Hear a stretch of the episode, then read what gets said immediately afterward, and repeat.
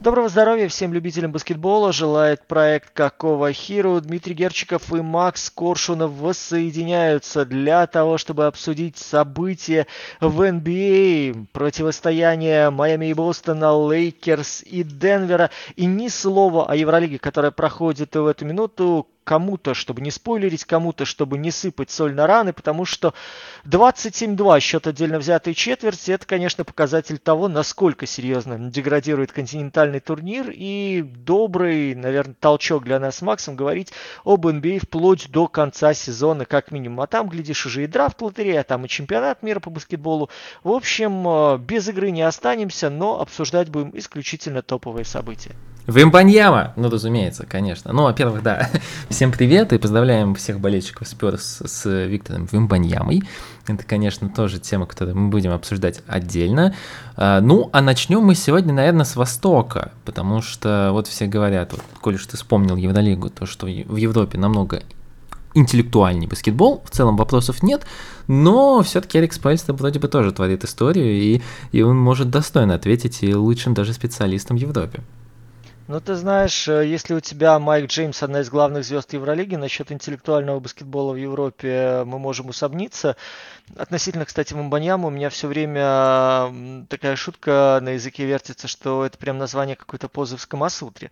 И я боюсь, что в скором времени придется очень многим складываться в 3-4 погибели для того, чтобы Виктора как-то нейтрализовывать. Но о вопросах будущего мы поговорим в следующем подкасте, либо же через один. Ну а что касается э, Майами и Бостона, слушайте, мы записываем этот подкаст перед э, вторым противостоянием серии вроде как зарекались особо не размахивать шашками относительно далеко идущих выводов, но на данную секунду э, Эрик Спальстер просто боженька, просто красавец, просто главный, наверное, э, недооцененный персонаж среди участников топ-4. Я объясню это буквально в двух примерах, потом Максу дам слово, потому что явно у него накопилось за время отсутствия. Смотрите, в четвертых четвертях нынешнего плей-офф Бэма Дебая удерживает соперников на показателе бросковом результативности 24%, 9 из 38. Второй момент, который для меня просто был шоком, или, как говорится, шокинейшеном, то, что люди из ролевого пула Майами, в частности Мартин, максимально упрощая и без того простую игру, начинают приносить пользу и увеличивать эффективность вдвое или втрое. Объясню на банальном примере. После сдваивания э, сейчас Мартин только и делает, что просто грамотно подстраивается на шагах без мяча для организации дальнего броска. От него страхуют, и он все более и более наглым образом начинает сдвигаться под получение, осознавая, что у него есть э, пространство для дополнительных двух-трех шагов в сторону человека, которого держит даблом. Чаще всего это Джимми Батлер. Что дальше происходит? Раз-другой, вы видите, у него заходят мячи, он начинает чувствовать ритм, и Спайльстра говорит, что окей, я готов принять твои броски, подстраивайся наиболее удачным образом для того, чтобы получать мячи. Твоя задача э, сделать так, чтобы твой релиз был а. быстрым, б. максимально комфортным для тебя. Все остальное Джимми сделает в плане передачи, ну, сразу под вынос. Что мы видим с вами на протяжении вот последних игр, даже если взять с учетом предыдущей стадии, да? Э, Мартин получая, выносит мяч настолько быстро, что даже если к нему начинает возвращаться игрок соперника и пытается оказать помеху, клоузаут оказывается не настолько близким, чтобы помешать Мартину и чтобы вынудить его изменить механику броска. В этой ситуации хит получают вроде бы очевидную скидку на неочевидного человека с увеличивающимся процентом и с дополнительной о, пулялкой с дальней дистанции в условиях ограниченного ресурса как вообще к этому можно было прийти и как можно было объяснить Джимми Батлеру, что слушай, в этого человека надо верить, просто отдай ему в рученьки. Как, как только ты увидишь, что он готов для броска, отдавай. И Батлер, вот вытаскивая на своей спине, где-то подворачиваясь, где-то толкаясь, где-то отшагивая назад, пускай он будет спиной в чужой корзине работать, но отдает передачу под хорошие броски. Для меня вот такие мизерные, минимальные подстроения, да, вот начиная с Адебая, который выходит на периметр, вовремя возвращается обратно и сохраняет минимальную дистанцию между задней и передней линией. Адебая, который успевает э, работать с бьющими вне зависимости от того, атакует человек с позиции 2 или с позиции 5. Плюс э, вот такое преобразование от Мартина, ну, это, наверное, уровень Бог в изучении своих баскетболистов и в дополнении к их и того, ну, более-менее понятному для всех функционалу, э, какими-то чертами, чертами, которые позволяют выигрывать матчи. Слушайте, ну, действительно, эта серия, она уникальна. Даже если что-то вдруг случится, то, чего не было вообще в первой игре, все равно первая игра дает очень много поводов задуматься про обе команды. Ну, Space гений, Тут вопросов нет, ну, мы всегда об этом говорили, это лучший тренер для меня лиги, он умеет работать и со звездами, он умеет работать и с ноунеймами абсолютными, он умеет работать с личностями, я имею в виду, он не только тренер, который тебе скажет, где нужно стоять, но и умеет развивать игроков. Э, но стоит отметить, что Мазулов все-таки очень сильно помогает с Паэльстой, и я вот все думал, блин, вот по сути, вот по сути, Бостон, ну это же самая вот неприятная команда против зонной защиты э, Майами Хит. Тут банально эту зону раскидывать можно, ну, просто очень легко. Здесь есть кому входить, здесь есть кому э, играть five-out, здесь есть э, кто может э, играть и на позиции штрафа и раскидывать оттуда. Здесь э, играть против зоны Майами Хит прям, ну, у тебя столько ресурсов. И я вот все думал, что же Мазулла сможет придумать, чтобы, ну, как-то помочь Майами Хит. В итоге выяснилось то, что, ну, надо, во-первых, Пейтона Притчарда выпускать. Почему бы нет? Ведь э, Джимми Батлер не будет в него размениваться каждую атаку, уничтожая его в каждом владении подряд. Окей, э, выходит Пейтон Причет, не знаю почему, у тебя есть Грант Уильямс, который гораздо более подходит, гораздо органичнее подходит под э, этот состав, но ты выпускаешь э, Пейтона Причета, которого Батлер считает просто владение за владением. Окей, очень странно, не понимаю, наверное, в этом была какая-то логика. А дальше, а, зачем-то он начинает играть активно против с, Робертом Уильямсом как основным центровым. Ну, то есть там Хотфорд э, был стартовым, по-моему, да ведь? Да, да. А, но Роберт Уильямс а, играл большие минуты, больше, по-моему, чем обычно, и идея играть пик-н-ролл против зоны Майами Хит – это просто, ну, настолько тупая идея.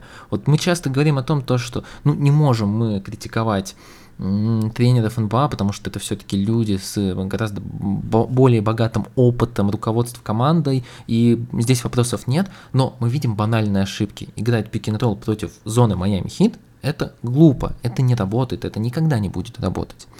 Дальше.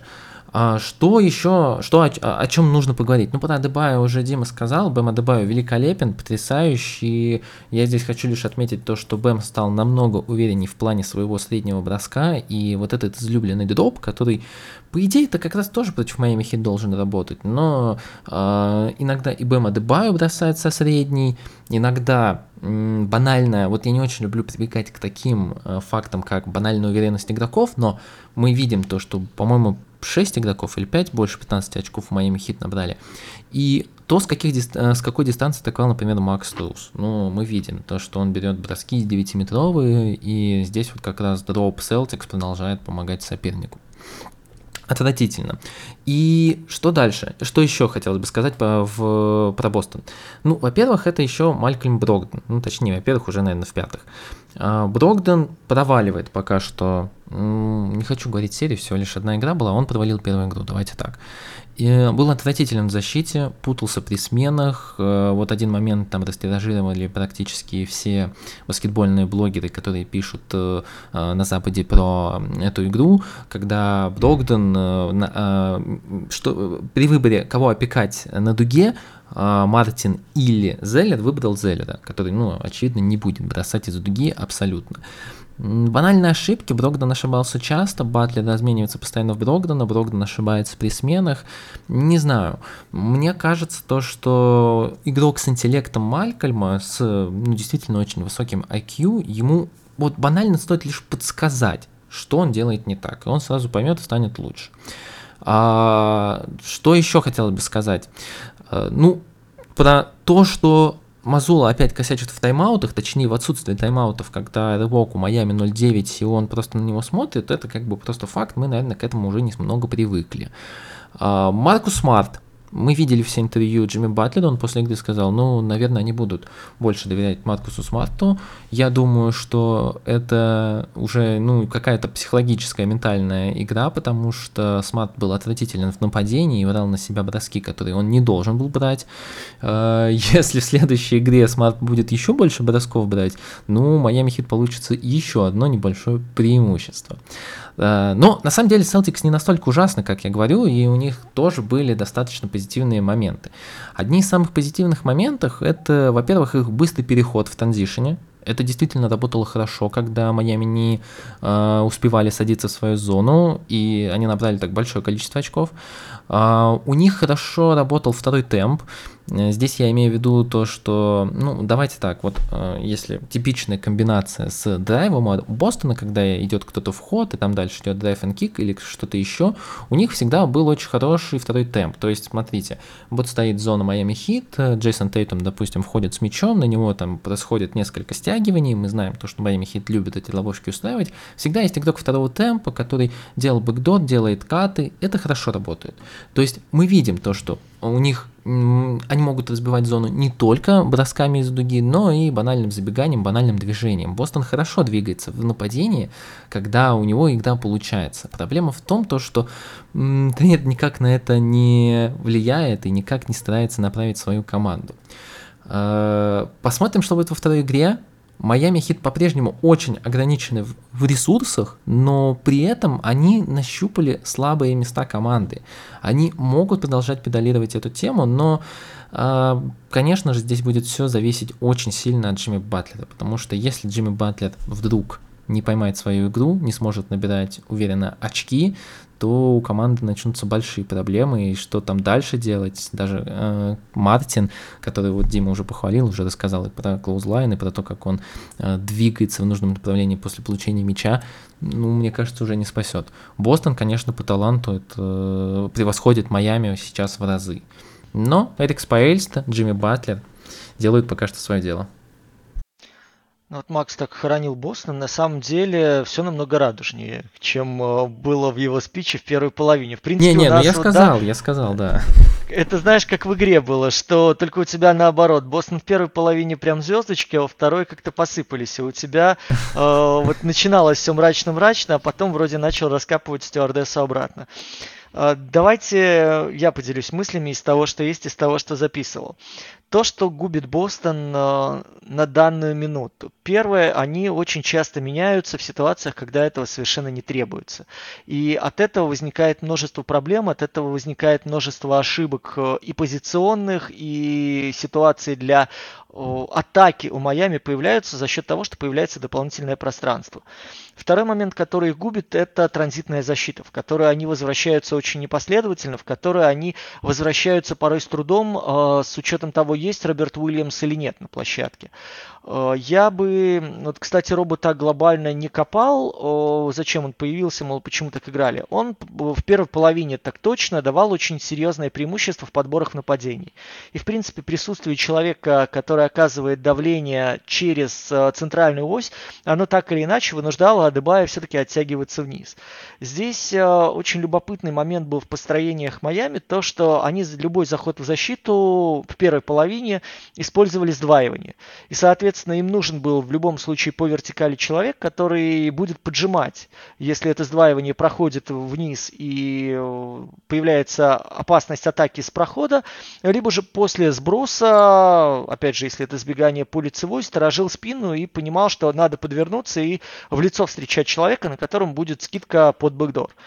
Э, когда появляется Роберт Уильямс, понятное дело, что это делать немножко сложнее, потому что у тебя есть угроза получения, ну, прям самое очевидное от большого, и движение там спиной, не спиной, и, опять же, он может продлевать владение э, Бостона, пускай не самая сложная передача, пускай кто-то скажет, это очевидная передача, но, тем не менее, это продолжение владения. То есть, в принципе, идея была оправдана, особенно с учетом того, что в первой половине очень здорово Эл Хорфорд отрабатывал против э, Джимми Батлера.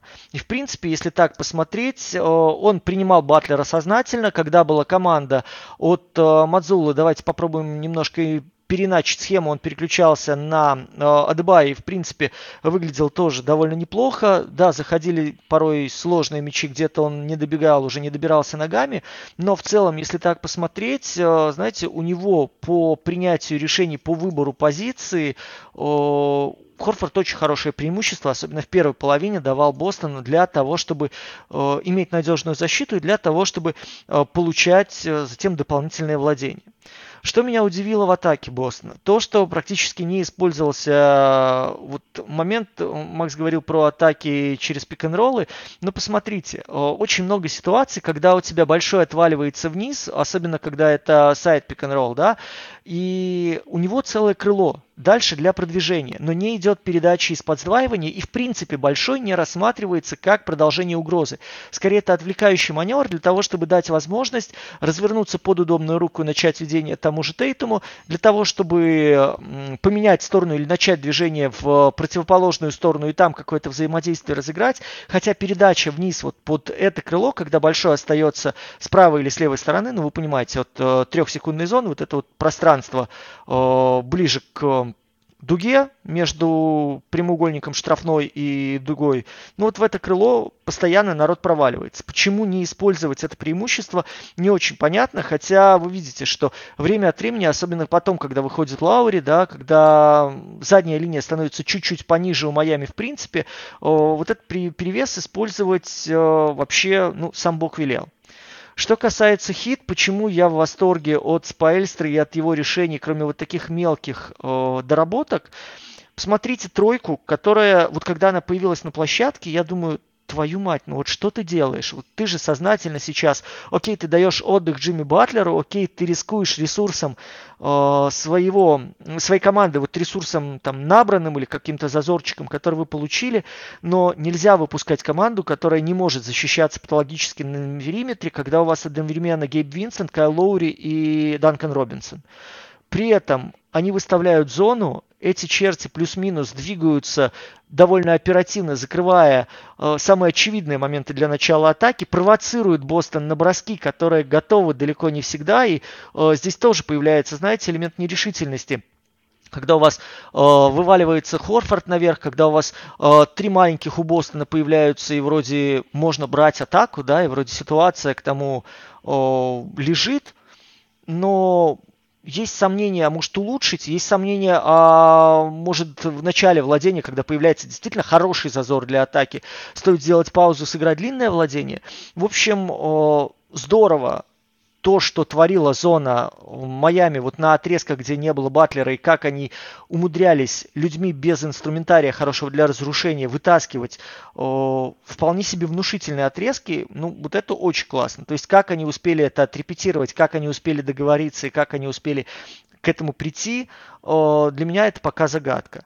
Э, тоже момент, который в зоне очень бросался у Майами в глаза, когда ближе к концу второй четверти начали атаковать э, представители Бостона зону в середину, заходили с краев, сразу начала выявляться та слабина, да, вот как раз момент, о котором Макс говорил, когда у вас есть очевидные способы по взлому зоны защиты, когда у вас есть э, габаритные игроки, но скоростные, которые могут заходить с крыльев, которые могут атаковать скатов, ну, сам Бог велел дальше туда двигаться, эту нишу разрабатывать.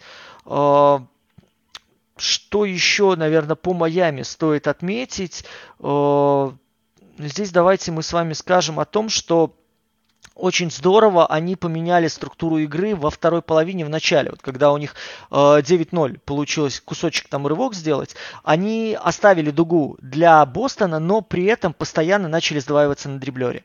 То есть ситуация, кардинально поменялось. Раньше у вас было пространство у человека с мячом для того, чтобы вы заходили вниз и решали. Сейчас вас решили и пространство, и скорости. И вот под этим давлением у Бостона начались проблемы.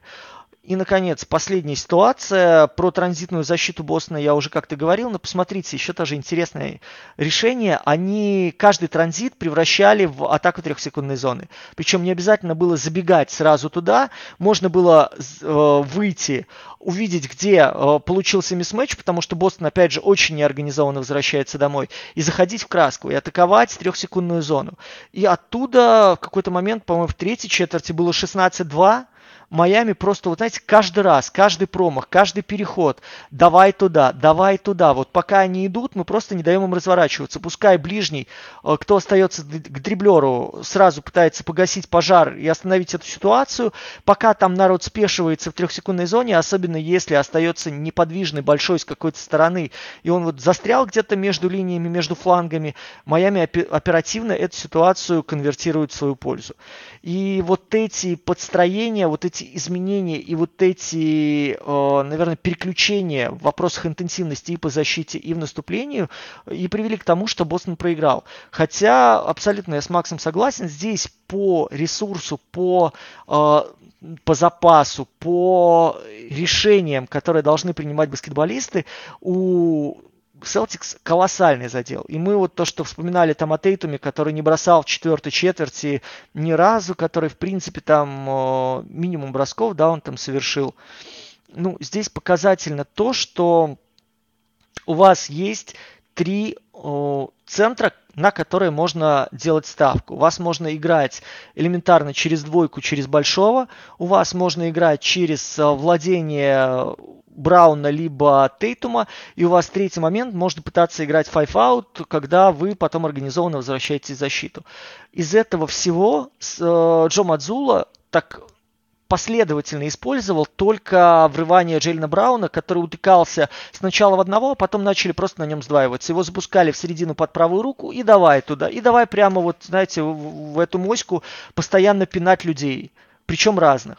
И все получается так, что раз второй он зашел, потом начал пытаться из статики атаковать, потом, э, в принципе, нападение Бостона стало. И на этом э, Майами очень здорово закрыл третью четверть, собственно, после которой мог расходовать свой перевес э, довольно аккуратно в четвертое, особо не заботясь о происходящем. Ну и то, что, конечно, у Лоури несколько матчей таких зашло, очень серьезно помогло, показало, что есть еще дополнительная угроза из периметра, то есть не только от Мартина, но и от номинального первого номера, и это самое э, вот это вот, наверное, довесок, который, да, немножко накренил а, оборону Бостона, позволил Хит забрать первую игру. Слушайте, ну сейчас вот еще небольшой факт-чекинг, себя поправлю. Естественно, у Бостона в старте был и Хотфорд, и Роберт Уильямс. Это меня что-то попутало, извиняюсь за это. И вот еще пару вещей.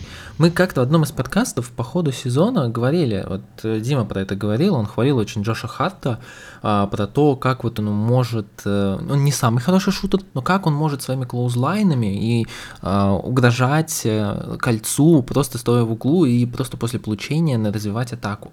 А, то, о чем сегодня Дима говорил по поводу Мадатина, блин, это, я не знаю, что делать спойлисты с игроками, что они начинают открывать себе такие скрытые способности. Но это очень круто. Про Мартина еще стоит сказать то, что его защита в целом была на таком высоком уровне, то, что в целом-то э, на периметре он, наверное, один из лучших защитников лиги. Э, ну, именно в плей-офф, по, по именно этому плей-офф. Не знаю, что будет делать дальше Майами, не знаю, насколько Майами вообще в целом хватит, но мне очень нравится. Вот честно, вот периодически Споэльство делает какие-то настолько неочевидные решения, которые кажутся действительно глупыми. Ну вот смотрите, э, а атака Майами Хит чуть-чуть встает, он выпускает Зеллера, они начинают играть пик-н-ролл. Будет ли пик-н-ролл работать против Бостона? Ну, скорее всего, нет. Зеллер 0 из 2 попал. Но Бостон начинает думать пару атак, вроде бы подстраиваться, вроде там Мазула начинают шарики как-то заезжать за ролики, вроде бы он начинает понимать, что ну да, наверное, надо что-то здесь подправить чуть-чуть. Бостон адаптируется, Зелер уже к тому времени сел спокойно, Майами играет снова уже в новой схеме нападения это круто, это интересно. Вот Данкан Робинсон вышел, там побегал по через заслоны, за ним тоже нужно кого-то послать, пусть Мат за ним бегает, тоже тратит какое-то время, пусть Брогдон бегает. Э, и в целом Робинсон тоже не приносит как таковой пользы, но он заставляет адаптироваться Бостон не очень быстро, но Бостон хоть с каким-то, через какое-то время адаптируется, меняется, Майами Хит снова уже к этому времени меняются. И э, за счет вот таких маленьких преимуществ Спаэста в первую игру, ну, действительно вытянул очень сильно. Э, очень будет интересно посмотреть, как здесь будет развиваться дальше события. Явно Майами не хватает полностью ресурсов, там уже скоро Хаслима можно выпускать, но Спаэста выжимает такой максимум. Честно говоря, это исторический поход, даже если Майами не возьмет ни одной игры больше, с Пэльстре можно ставить памятник за этот плей-офф. Но, собственно, Майами уже выбил рекордные 46 очков за четверть в плей-офф. Это рекорд клуба. И мы помним, что 9 э, побед, которые Майами уже добыл в плей-офф, это исторический максимум для той команды, которая участвует в плей-офф и которая закончила регулярку с самой низкой результативностью. Ну, из тех, кто в плей-офф попал. Так что здесь вот этот подъем переворотом, который периодически хит производят, это, конечно, заслуга тренерского штаба, заслуга игроков, которые принимают эти идеи, которые умудряются адаптироваться. Слушайте, для меня тоже очень показательный момент это то, что творит сейчас Гейб Винсент. Винсент, который был всегда объектом для насмешек, которого били в защите, Винсент, которого там пару лет назад из G-лиги подняли. Э, вспомните, как он вытащил шестой матч с э, Нью-Йорком в концовке, да, и то, что он делал сейчас. Сейчас его движение без мяча это, наверное, образец для подражания всех баскетболистов э, хит задней линии. В принципе, то, как он отрабатывает, мы видим, что время от времени в э, играх с Нью-Йорком он брал Джейлина Брансона и специально того направлял под ловушки, которые хит готовили. Сейчас он э, старается в защите, понятное дело, уступая практически всем в габаритах, уступая практически всем в атлетизме, э, как минимум ногами не провисать и усложнять жизнь сопернику. Но то, что он при этом делает в атаке, то, как он двигается без мяча, он, ну, скорее его сравнивать, наверное, смысла нет в плане работы из-под заслонов, в плане движения под прием и получение мяча, но то, какой объем вот этой черновой работы для улучшение позиции, улучшение ситуации хит для атаки он делает, это на самом деле одно из таких э, позитивных открытий плей-офф. То, что он 34 минуты против такого Бостона отыгрывает и получает плюс 15 и не становится объектом для насмешек, не становится в принципе жертвой насилия атакующего со стороны Бостона, это показатель того, что игроки, помимо Спаэльстры, тоже прикладывают колоссальный объем усилий для того, чтобы Майами вышел в финал. Ну и посмотрите еще, знаете, вот такие микромоменты, э, то есть насколько специалисты вытягивает максимум своих игроков. Э, выходит Кевин Лав, сразу же, если кто-то ставит box-out, три игрока убегают сразу вперед, Лав забирает мяч и вот эти свои знаменитые пасы квотербека раскидывает. Почему это нельзя было использовать у Кливленда, который как раз, ну, команда могла бежать. Она играла в самом медленном темпе, но весь год все говорили про то, что Кливленд должен бежать. Почему они это не использовали? Вот взяли Кевина Лава с э, рынка отказов, и он сейчас играет действительно полезно для команды. Играет немного, но его пулап трешки, его квотербек пасы – это маленькие моменты, которые помогают в определенной ситуации стать Майами лучше. В общем, круто, следите за Майами Хит, я надеюсь, вы послушаете этот подкаст до второй игры, и сможете взглянуть на игру Майами Хит и команды Эрика Спейста немного по-новому. Ну и делитесь, конечно, с нами в комментариях, будь то YouTube или Telegram, что вы думаете по поводу Майами Хит, Спейсты и в целом этой серии. Ну а теперь давайте поговорим про второй э, финал конференции. Переместимся с вами на Запад. Там 2-0. Там 2-0. Денвер, который на данную минуту переигрывает Лос-Анджелес Лейкерс. Денвер, который Э, выглядит э, довольно убедительно, давайте признаем это. И Денвер, который нам вспоминают наши слушатели, наши болельщики, наверное, вот все вот эти последние недели относительно того, что вы их постоянно гнобили, вы их постоянно критиковали, а в итоге посмотрите, что происходит. Ну, мы посмотрели, мы готовы обсуждать. Насчет каяться я не уверен, но обсуждать готовы.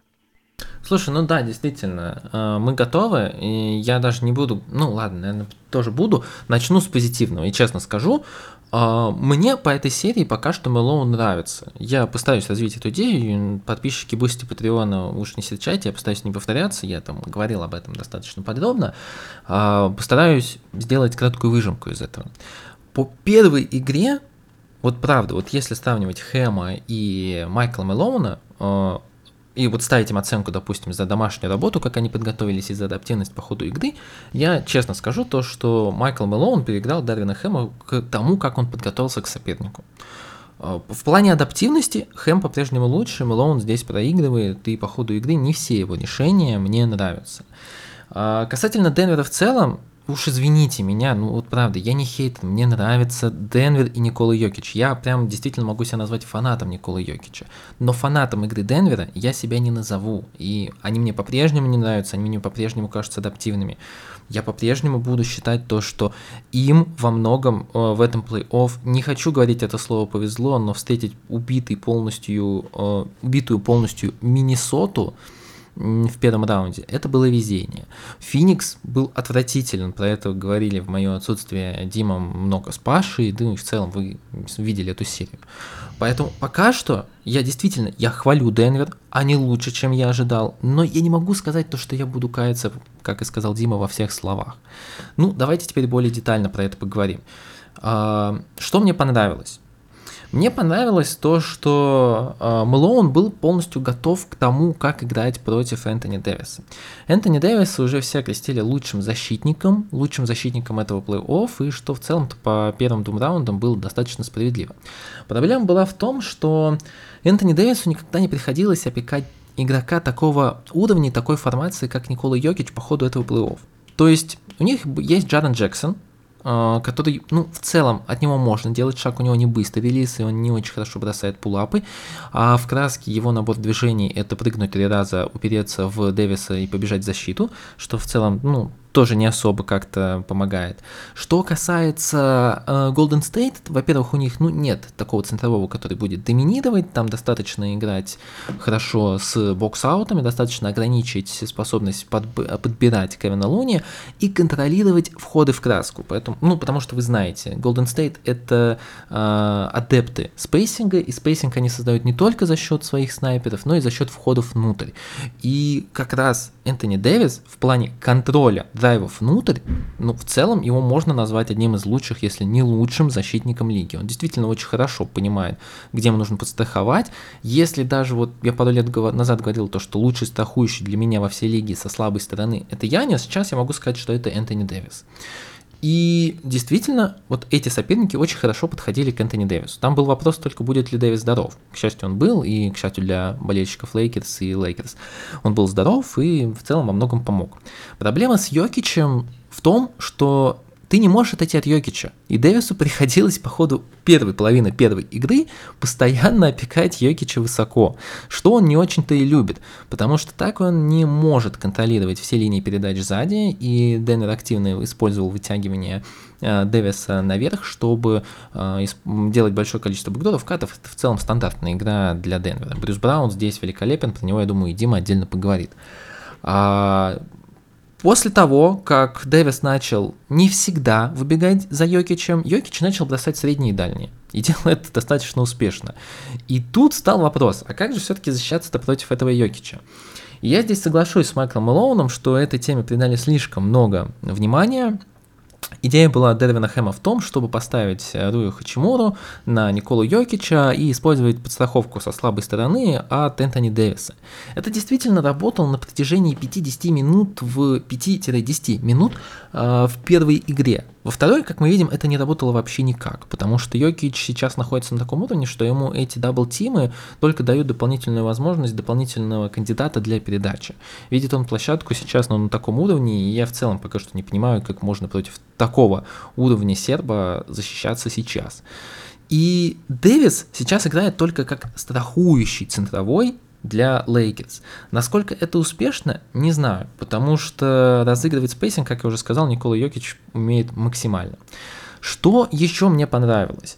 Ну, банальная идея, здесь много вопросов к тренерскому штабу Лейкерс, почему они постоянно играют свитчи. Ну, то есть мы видим то, что э, Энтони Дэвис первую половину первой игры играл персонально, Хачимуда тоже, но потом, если мы говорим именно о защитниках периметра, там очень много ненужных свитчей. Почему они их делают, я пока что не понимаю. И, окей, то, что Шредер играет на Мюррее, это вообще очень странный вопрос, для меня это абсолютно непонятно. Ну, вы ставите во второй половине Вандербилта, почему Вандербилт меняется после первого контакта и отваливается на второго игрока, Здесь я не понимаю. Не знаю, к сожалению, установку Дарвина Хэма и почему он так делал, но Вандербилта в целом пока что по этой серии очень жалко. Он уже, мне кажется, опекал каждого игрока у Денвер Наггетс, и ему действительно тяжело. Э, ему все, не, не везде хватает ресурсов команды, чтобы где-то его подстраховали, где-то ему э, помогли с выходом, где-то ему помогли, подсказали, что здесь заслон уже готовится. Не всегда у него получается, как мне кажется. В этом плане Денвер действительно играет пока что в свой баскетбол, и у него все достаточно хорошо получается. А теперь давайте поговорим немного про Лейкерс. У Лейкерс далеко не безнадежны, вот правда. Особенно касательно нападения, потому что все история, про которую мы говорили, Денвер, а, касательно их проблем в защите, здесь это работает. Единственное, что мне понравилось по первой игре, и к чему Лейкерс не адаптировались быстро, это то, что после, ну, они играют стандартный дроп с Йокичем, но когда кто-то идет драйвом в Йокича, э, фланги очень хорошо стягивались. И для подписчиков Boosty Patreon я там делал видео нарезки, э, там Кристиан Браун очень хорошо стягивался, даже Майкл Портер младший хорошо стягивались, и в этом плане Денвер действительно был хорош какое-то определенное время. Проблема в том, что по-прежнему их защитники периметра так же, как и защитники периметра Лейкерс, меняются после первого контакта со скринером. Почему они это делают, мне тоже до конца непонятно, но в Мюррея атакуют постоянно, и проблема первой половины первой игры, я вот часто на это отсылаюсь, потому что на самом-то деле Лейкерс проиграли игру в первой именно половине, я говорю касательно первой игры, а, и там свитчи в Мюррея у Лейкерс удавались почти всегда. Но Леброн зачем-то начал кидать пулапы, Леброн зачем-то начал атаковать с дальней дистанции, когда мог спокойно продавливать э, Джамала Мюррея. И во второй половине мы уже увидели то, что если у него был размен на Мюррея, он атаковал либо с поста, либо с прохода. А, в целом там Лейкерс не хватило банально длительности четверти, чтобы догнать Денвер. А, вот эта адаптация у Хэма удалась, но, к сожалению, он не так хорошо подготовился к команде. А, касательно еще вот обороны Денвера, немного хочу развить тему того, что они постоянно меняются. Это действительно большая проблема. И во второй игре мы также видели то, что их лучший номинальный защитник Аарон Гордон также после первого контакта разменивается, также после первого контакта отваливается. А, единственное, вот что спасло Денвер в последней игре объективно, это великолепная игра Джамала Мюррея. И здесь э, я действительно не могу подобрать никакие слова. Он действительно начал попадать всю дурнину, которая у него взлетала. У него бывает такие моменты, мы помним его, э, ну, все любят э, делать отсылку и называть это как Бабл Мюррей, плей-офф Бабл, плей-офф Мюррей. В целом у него бывают такие моменты, но там он действительно начал попадать любую дурнину, хотя и с другой стороны здесь нужно и задать вопросы тренерскому штабу Лейкерс. Почему у вас главный защитник Мюррея, когда у него летит Деннис Шредер? Почему? Не знаю. Ну и последний момент, на который хотел бы обратить внимание, это, конечно, Ди'Анджело Рассел. То, как, и, как уже про это в целом и сказали, э, и сказали игроки Денвера, например, тот же Брюс Браун, как только они видят Ди'Анджело Рассела, они в него атакуют. Атакует даже Брюс Браун. А, здесь вопросы к Расселу, ну, к нему всегда были вопросы по поводу латеральной подвижности, но у него и стойка в защите, как мне кажется, не самая правильная. Где-то он не успевает ногами, где-то он проваливается при транзишене. В общем, его эффективность в обороне для меня пока что вызывает большие вопросы. Ох, что ж тут добавить такого, чтобы вас всех удивить? Ну давайте пойдем по порядку. То, что очевидно было из этих двух серий, э, из этих двух матчей, э, Денвер не может ни в теории, ни в практике защищаться на этом уровне. И я могу вам привести пример. Смотрите, э, в первом матче Лейкерс реализовали 55% со средней, 45% с дальней, раздали у нас больше 30 передач, меньше 10 потерь совершили. Э, у вас дал э, Дэвис 42 плюс 10, у вас true shooting 66%. вы проигрываете эту игру. Это совершенно нелогично, это совершенно не э, коррелирует вообще с этими показателями, но здесь я именно хочу подчеркнуть данную статистику то, что э, Денвер не может держать стабильную защиту. Денвер уходил в отрыв там на 10, 12, 15 очков. Э, та ситуация, где в плей-офф в принципе дальше совершается, даже если это до большого перерыва, рывок дистанционный, вы вкладываете, вы даже немножко жертвуете своим таймингом пребывания звезд на площадке для того, чтобы соперника дожать, для того, чтобы вот на этой волне э, продолжать дожимать и продолжать убивать и продолжать убивать вообще всякую дурь из оппонента, пускай он пытается перебирать спешно варианты, вы на этом э, доводите разницу до такой, что дальше вот на стыке половин, опять же, где-то в начале у вас лидеры или главная звезда получит дополнительный отдых, вы же выжмете все, что вам надо, и дальше будете контролировать игру с позиции ведущей команды. У Денвера ничего такого не получается. И во второй игре мы то же самое с вами видели. Вот эти заборные попадания, которые вроде как давали перевес, которые психологически били по Лейкерс и вызывали споры, вызывали там претензии друг к другу, а, они все равно дальше не конвертировались во что-то большее, во что-то серьезное, но я не могу сказать доминирующее. То есть а, Денвер позволяет потом Лейкерс так или иначе добирать свое а, через игру в атаке. И вот от этого, наверное, надо отталкиваться при оценке этой серии. То есть, в принципе, то, что мы с вами видим э, со стороны Лейкерс, было очень-очень неплохо. Потому что Энтони Дэвис выдал замечательный там, кусок игры да, э, в первом матче. Мы видели с вами, что Ривз поддерживает. Мы видели, что находит э, какие-то варианты Хатимура. То есть э, баскетболисты Лейкерс в плане реорганизации своей атакующей по сравнению с началом сезона, по сравнению с игрой исключительно через Дэвиса, по сравнению с тем, что э, Леброн в качестве основного скорера на площадке, они смогли немножечко перестроиться, и они смогли разнообразить свои действия. То есть они избавились от той зависимости, которая э, в серии против нынешнего Денвера их бы точно погубила, а останься Лейкерс вот на тех же позициях. Так что здесь с момента наверное, не то, что подготовки, вот как Макс говорил, что Хэм не, недостаточно подготовился, э, я бы поставил под сомнение. Скорее, они гнули свою линию, через которую пытались доставать в отрезки, которые плюс-минус равномерно распределяли и равномерно расставляли свои атакующие акценты.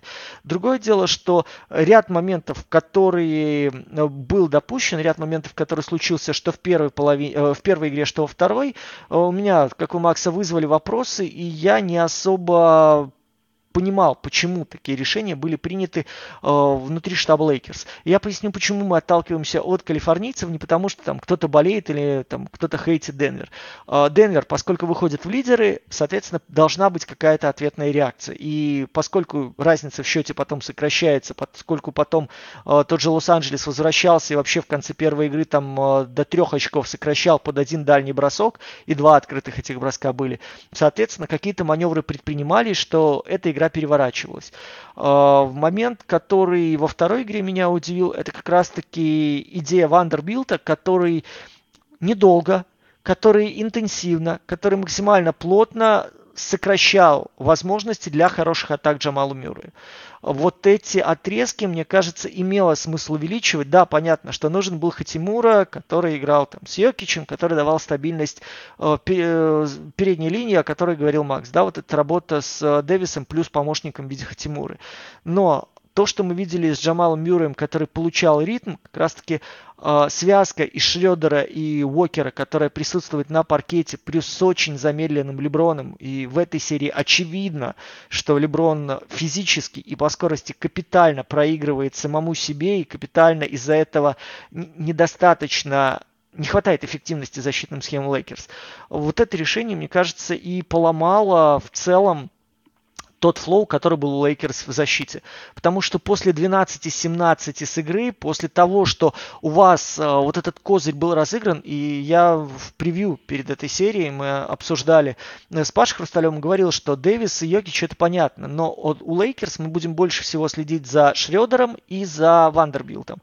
Вот видите, добавляется еще Хатимура, как альтернативный стопер в э, трехсекундной зоне, но Шредер человек, который замедляет в принципе начальную фазу атаки Денвера и мешает пик-н-роллу, и Вандербилт как человек, который выступает главным нейтрализатором против э, ритмичного поливания со среднедальней и с дальней дистанции. Человек, который должен, в принципе, э, вынуждать много использовать заслоны, много работать ногами, атаковать движение, ни в коем случае не получать, э, не давать игрокам Денвера дополнительного пространства, потому что вы видели, да, когда у нас, например, Уокер, когда Ривз, э, тот же Шредер, они ходят низом, сразу получает колоссальное преимущество Денвер при организации атаки. Здесь у вас и двойки, здесь у вас хорошие дальние атаки, здесь у вас э, время на то, чтобы поменять сторону, в принципе, все расклады появляются. Когда у вас более габаритный защитник, когда у вас он, э, втыкаясь в заслон, даже этот заслон умудряется подвинуть, либо зашагнуть верхом и как-то вынудить вас еще дополнительный шаг сделать, не поставить ногу удобную для выноса, для выхода вверх и для выноса с самой высокой, самой удобной точки. Это влияет на ритмичность атак. И это, в принципе, э, может очень серьезно изменить вообще структуру нападения соперника. Э, в ситуации, которую мы видели во второй игре, ну, ничего подобного не произошло. То, что касается Энтони Дэвиса, насколько изменилась его э, статистика в э, первом матче, во втором, я думаю, вы обратили внимание, что Денвер очень агрессивно ведет себя в защите, и Денвер очень грамотно, но очень жестко фалит. В целом, то, что происходит э, для нас... Э, ну, было очевидно, мне кажется, и так, но сейчас Наггетс понимают, что ресурс Дэвиса не безграничен, и он очень серьезно наедается баскетболом в защите. Соответственно, в нападении ему осложняя жизнь и при приеме, и при работе за получение. И если он получает преимущество, на нем фалят так, чтобы, э, знаете, руки гудели и превращались в такие два красных куска мяса. В принципе, вот эти фолы, которые у Денвера были, они были довольно жесткими. И это стратегия, которая себя оправдывает.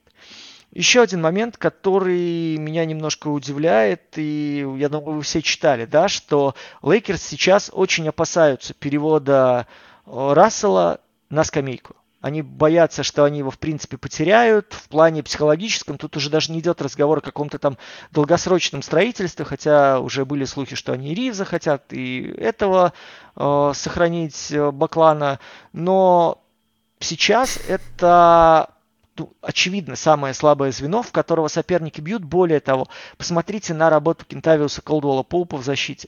Посмотрите на то, какие броски, в принципе, форсируются, когда э, Рассел принимает решение атаковать сам. И посмотрите, насколько он вообще отрешен от всех остальных баскетболистов Лейкерс, когда организует наступление.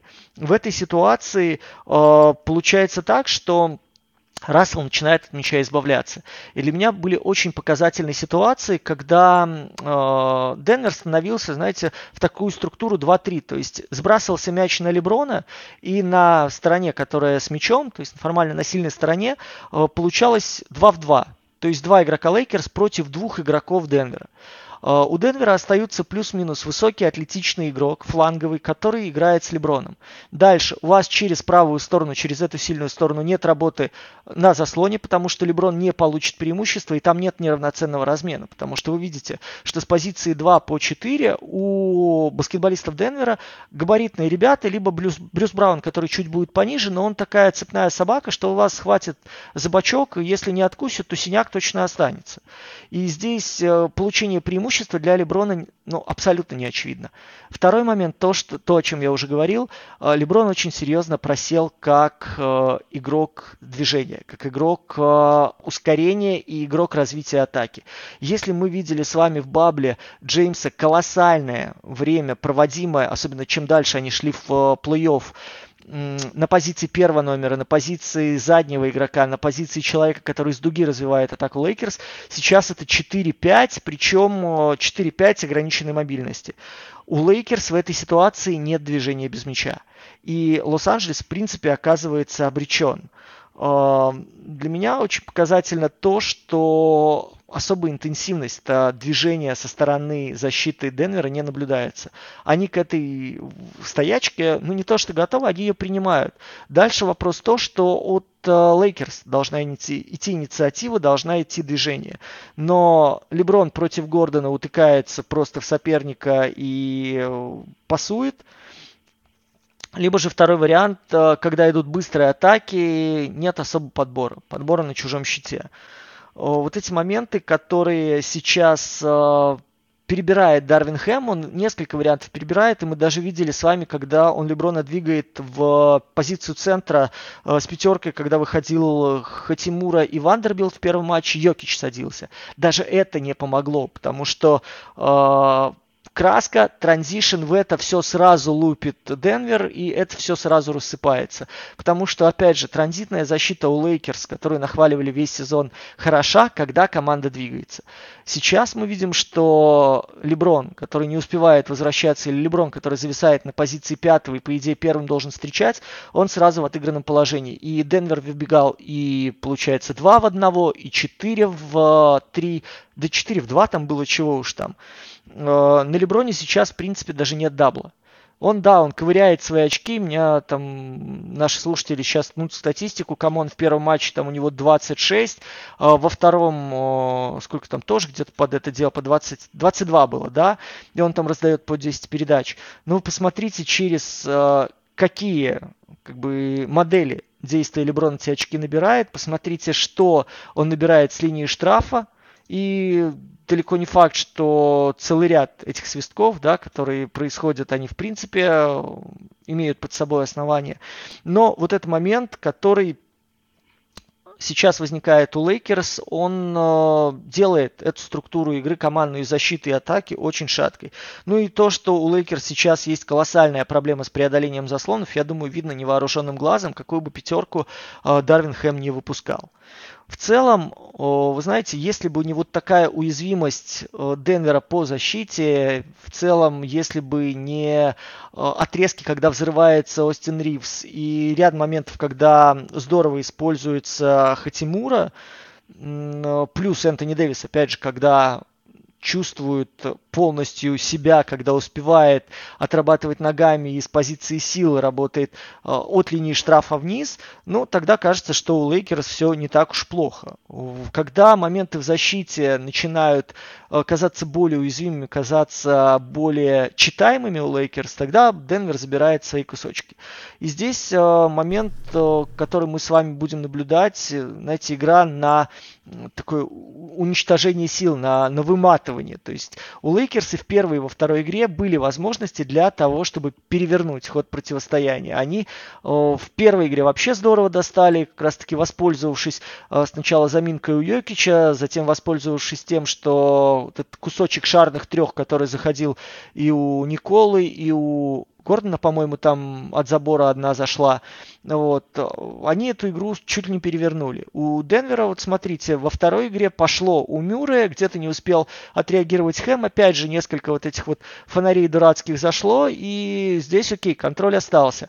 Но момент того, что с позиции атаки, как мне кажется, переигрывать на дистанции соперника довольно сложно, особенно когда они переедут сейчас с высокогорья вниз, и для Лейкерс будет э, намного более приятные и комфортные обстоятельства. Но вот здесь чаша весов могут качнуться, и вот все вот это ощущение э, тотального перевеса на коротких отрезках, оно растворится, и здесь уже Лейкерс смогут перевернуть игру. Опять же, мне кажется, что очень многое здесь должно быть связано с Леброном Джеймсом и с его инициативами. И последний момент в таком долгом спиче относительно Д'Анджела Рассела и возможных оценок его. А, с ним на площадке минус 41 за 59 минут, без него на площадке плюс 30 за 37 минут. И здесь понятное дело, что стратегия стратегией, перспектива перспективой, но надо резать, не дожидаясь перитонитов. Слушайте, ну команда, которая имеет ну, если можно так сказать, разыгрывающих защитников, вот именно классический по позиции, не классический по формату, а по позиции именно. Э, и два лучших разыгрывающих, наверное, именно по позиции, повторюсь, э, в третий раз, э, это Шредер и Дианджело Рассел, наверное, это уже хороший результат, если честно. По Дианджело Расселу немного лишь разовью мысль. Слушайте, Рассел очень сложный игрок по формату. Он может быть эффективен, если все нападение строить как раз для него.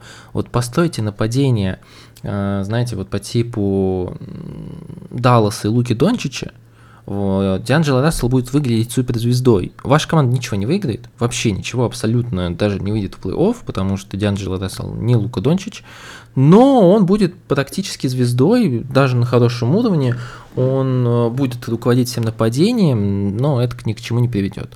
Расселу очень тяжело встроить в систему, которая не будет работать на него, где ему приходится выполнять вспомогательную роль, где ему приходится участвовать в движении без мяча, где ему приходится бегать в защите, где его не прячут в защите, все это очень тяжело. Рубрика «Бесполезный совет», который никому не будет нужен. Э, касательно еще, что может придумать Лейкерс. Э, вот смотрите первая игра. Там же почему Лейкерс еще отыгрывались? Никола очень быстро свалил, э, схватил 3 или 4 фола. У него он с четырьмя закончил, и, если честно, это большое везение, потому что э, Мэлоун как только не пытался спрятать Николу в защите, в итоге прятали его на Лонни Уокере. И получалась ситуация, когда практически в каждой атаке у Лейкерс было преимущество одного игрока. И в целом они хорошо накидали через Николу, когда э, Николу пришлось вытаскивать из, из дропа, потому что ну, там банально он ловил много фолов, он не успевал. И лишь благодаря интеллекту эффекту Йокича он там не схватил лишних еще фолов. А, это как раз вот пища для размышлений. А, Леброн в начале игры, пока еще на свеженьких, Дэвис пока на свеженьких, они максимально должны атаковать э, дроп Йокича и именно Йокича. Они максимально должны стараться сажать его на фолы. Потому что если вы его оттуда не выведете с таким неподвижным нападением, как у Лейкерс, вам будет тяжело даже против такой э, не очень хорошей защиты Денвера, если честно. Поэтому по максимуму нужно создавать еще вот такие вот дополнительные преимущества. Мы видели в второй игре, Леброн там уже пытался устроить неплохое представление, про что и Джереми Сохан отметил в Твиттере. Я думаю, вы видели эту новость с флопом Леброна Джеймса. А, что еще можно, наверное, отметить про Лейкерс и Денвер? Ну, вот Лейкерс, мы сегодня в дважды уже говорим про такого игрока, как э, Джош Харт, как, про, как Мартин, как Брюс Браун. Вот Лейкерс на самом деле не хватает такого игрока. Им не хватает человека, который не только может после получения бросить из дуги, но и сделать closeout, сделать показ внутрь, войти внутрь, стянуть на себя второго игрока с подстраховки соперника и продолжить движение мяча. Вот не хватает им такого игрока, такой формации. Вроде бы всем казалось то, что это достаточно достаточно бесполезные игроки, которые three and без three, но на самом деле сейчас это один из новых мейнстримов, и достаточно полезные люди появляются в лиге, благодаря, вроде бы, казалось бы, такому ограниченному функционалу. Лейкерс по-прежнему не безнадежны. Опять же, в каждой игре Денвер их подпускает. Это вот то, о чем говорил Дима. У них в каждой игре были хорошие стрики, они в каждой игре а, вот я не помню, в первой они тоже, по-моему, лидировали какой-то промежуток времени. В общем, у них есть возможности, у них есть шансы. Главное, чтобы их нормально реализовать в том плане то, что э, Денвер не так уж сильно адаптируется нужно продолжать использовать эту историю с разменами, с свитчами в мюре, с э, использованием дропа, с пикинроллом и бросками со средней Энтони Дэвис, то, что Лейкерс периодически к этому возвращался, я имею в виду пик-н-ролл Джеймса и Дэвис, и Дэвис хорошо бросает со средней, может хорошо бросать со средней. Все это можно использовать, все это можно педалировать э, на протяжении почти любого, э, любой пятерки у Денвера. И немного еще слов про Леброна Джеймса. Слушай, я вот не хотел эту фразу говорить, то, что он там резко постарел за одну серию, но да, вот мы говорили в прошлом году, мы говорили это даже во время бабла победного, мы говорили о том, то, что Леброн, все-таки вот его первый шаг, он уже не тот. Сейчас Леброну прям вот тяжело. Не знаю, я вот сегодня его ругал за то, что он не атаковал э, в драйв, не атаковал в посте Джамала Мюррея, но, возможно, я не хочу говорить, что он уже не может, но, возможно, ему не всегда хватает ресурсов это сделать. Возможно, ему не всегда хватает не только полагаться на свою физическую мощь, но и чтобы действительно хотя бы первым шагом сделать хоть небольшое преимущество получить. Если это так, то Лейкерс прям серьезные проблемы. Про Остина Смотри, Ривз... сейчас, да. секунду, угу. пока ты вот эту мысль забросил, давайте иметь в виду. Первое. Э, у него была травма ноги, и это явно сказывается сейчас на его мобильности. Второе, то, что тот объем времени, который он проводит на площадке по 40 минут, это сказывается. Это сказывается на всех его характеристиках. Давайте посмотрим, что в этом плей-офф у него с дальней дистанции в четвертой четверти один из 20. То, что он в этой серии вообще не попал издали, сколько, 10 бросков уже совершил, это в плюс к этой ситуации. То, что он не успевает на сдваиваниях помогать э, Энтони Дэвису, и в первой игре это очень было очевидно, когда от него, он шел страховать, э, Йокич не скидывал в игрока, который оставляется Леброном, а как раз давит в ту створку сдваивания, которую закрывает Леброн и разворачиваясь, получает преимущество, либо же просто просачивается между двумя, потому что Леброн не успевает ногами. И это влияет, это, разумеется, влияет. Э, не то, что мы пытаемся здесь всех собак на него повесить, э, вот этих мелочей сейчас Лейкерс и не хватает для того, чтобы разворачивать игру. Ну и плюс, э, давайте сейчас про Ривза, и потом есть один момент, э, который ну, для меня тоже имеет значение и видится важным вообще в контексте всего того, что сейчас в полуфиналах э, у нас происходит. Слушай, ну я прям три маленьких пункта, еще вот немного про Леброна совсем. Леброн, давайте будем еще честны, он в этой серии пытается играть в защите. И он играет на пикиндоле, он старается быть активным. Его даже на каких-то несколько владений ставили против Николы Йокича, там ничего на самом деле хорошего не получилось, но он пытается играть в защите. Ему действительно не хватает ресурсов, это нормально, это не обвинение. Вы посмотрите не только на возраст Леброна, но и на его пробег, он колоссальный. А, касательно Остина Ривса – его действительно нужно переводить. У вас слишком много дыр в защите. У вас, э, по сути, защитник только, ну, Хачимура поскольку постольку, только на мяче. Дэвис со слабой стороны, Вандербилд, да и в целом-то все. Когда вы используете вместе Шредера, Дианджела Рассела, Ривза, это действительно, ну, либо кого-то двух из них, это действительно проблема. У вас очень много проблем становится в составе. Э, ну и последний, наверное, пункт, который я хотел сказать – еще раз про Брюса Брауна. Браун потрясающий. Браун, ну, я не очень люблю статистику плюс-минус, вернее, ее совсем не люблю, но Брюс Браун, у него лучший плюс-минус, он цепляет в защите все, что может. В хорошем смысле я не про фолы, а именно про опеку. Он прекрасен в транзишене, он понимает то, что, да, когда у него есть мяч, он понимает, когда ему нужно атаковать, когда ему нужно делать клоузлайн, он берет ровно то, что он умеет. Мы еще в межсезоне, если вы вспомните, отмотайте, говорили о том, то, что подписание Брюса Брауна – это потрясающая история для Денвера, это очень хорошее подписание под Николу Йокича, и он будет здесь эффективен. Поэтому здесь мне прям очень нравится, как он играет, я глаз не могу оторвать действительно. Ну и последнее, наверное, вот то, что я держал при себе, да, вот посмотрите, мы вернулись с вами в тот самый бабл, о котором недавно вспоминали, в тот поход, о котором мы э, говорили Лейкер за титулом, в предыдущем подкасте вспоминали. Ну и вот э, наши коллеги американские очень интересный момент вспомнили. Смотрите, Наггетс сюда пришли уже в 2023 с Йокичем, Джамалом Мюрреем, Портером и тренером Майком Мэлоуном. То есть score of players, вокруг которого этот Денвер, в принципе, строился и воспитывался и всходил как на дрожжах. Селтик зашли в этот финал конференции с Тейтумом, Брауном, Смартом, Грантом Уильямсом, Робертом Уильямсом. А, ну и Брэд Стивенс у нас тоже до сих пор да, в структуре игры. Сейчас он генеральный менеджер.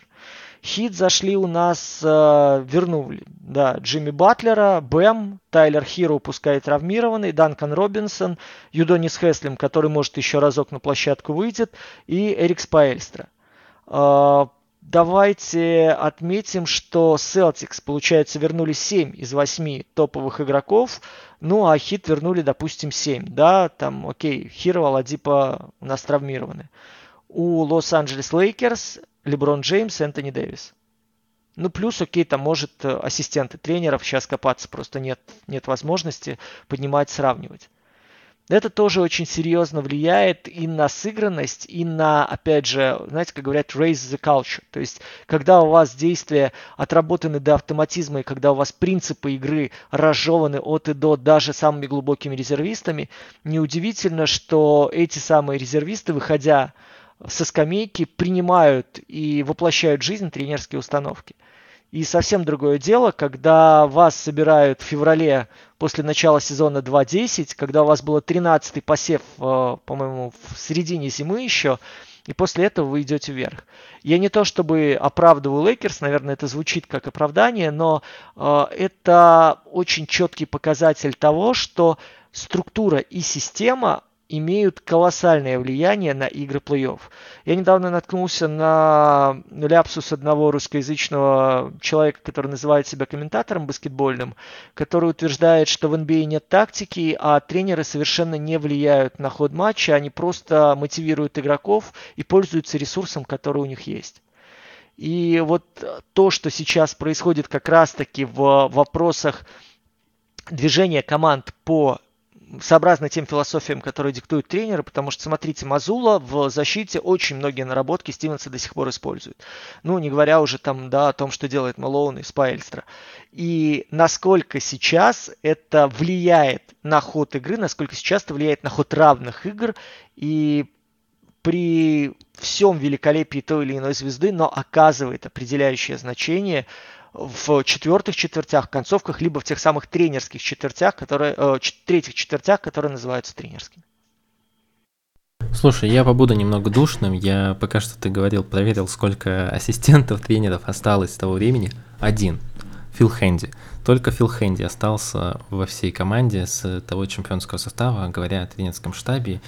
И в целом, слушай, ну да, я с тобой здесь действительно соглашусь, вот эта структура. Мы сейчас видим то, что вот Майами Хит это вообще особенная история. Они гнут свою линию на протяжении последних лет, э, много лет. Ну, после вот ухода Леброна они никогда не отказывались от своей идеи. Они гнули вот этот состав, их особый подход, не сливание, они молодцы. Бостон тоже, у них свой путь достаточно вот с, с теми пиками, которые их, по сути, до сих пор кормят. Тейтом, Браун, это те пики, которые они получили после э, знаменитого обмена стариков в э, Нетс Прохорова.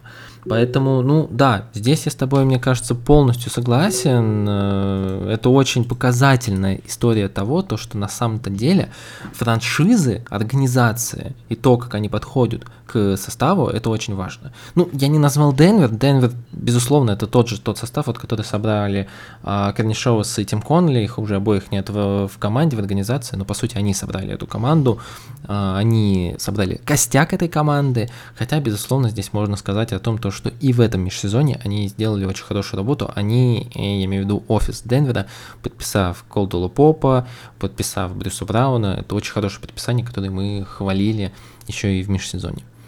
А так, да, ну, полностью. И получается, вот в завершении разговора про организацию, теперь вы понимаете, почему Виктор Вамбанима, когда там проходил Хьюстон, да, рядом во время драфт-церемонии, э, скорчил рожицу и был безумно рад, что не придется ему ехать в Техас, а был очень рад тому, что поедет Сан-Антонио, который пока еще по законам Грега Поповича функционирует, я думаю, еще как минимум сезончик точно поработает.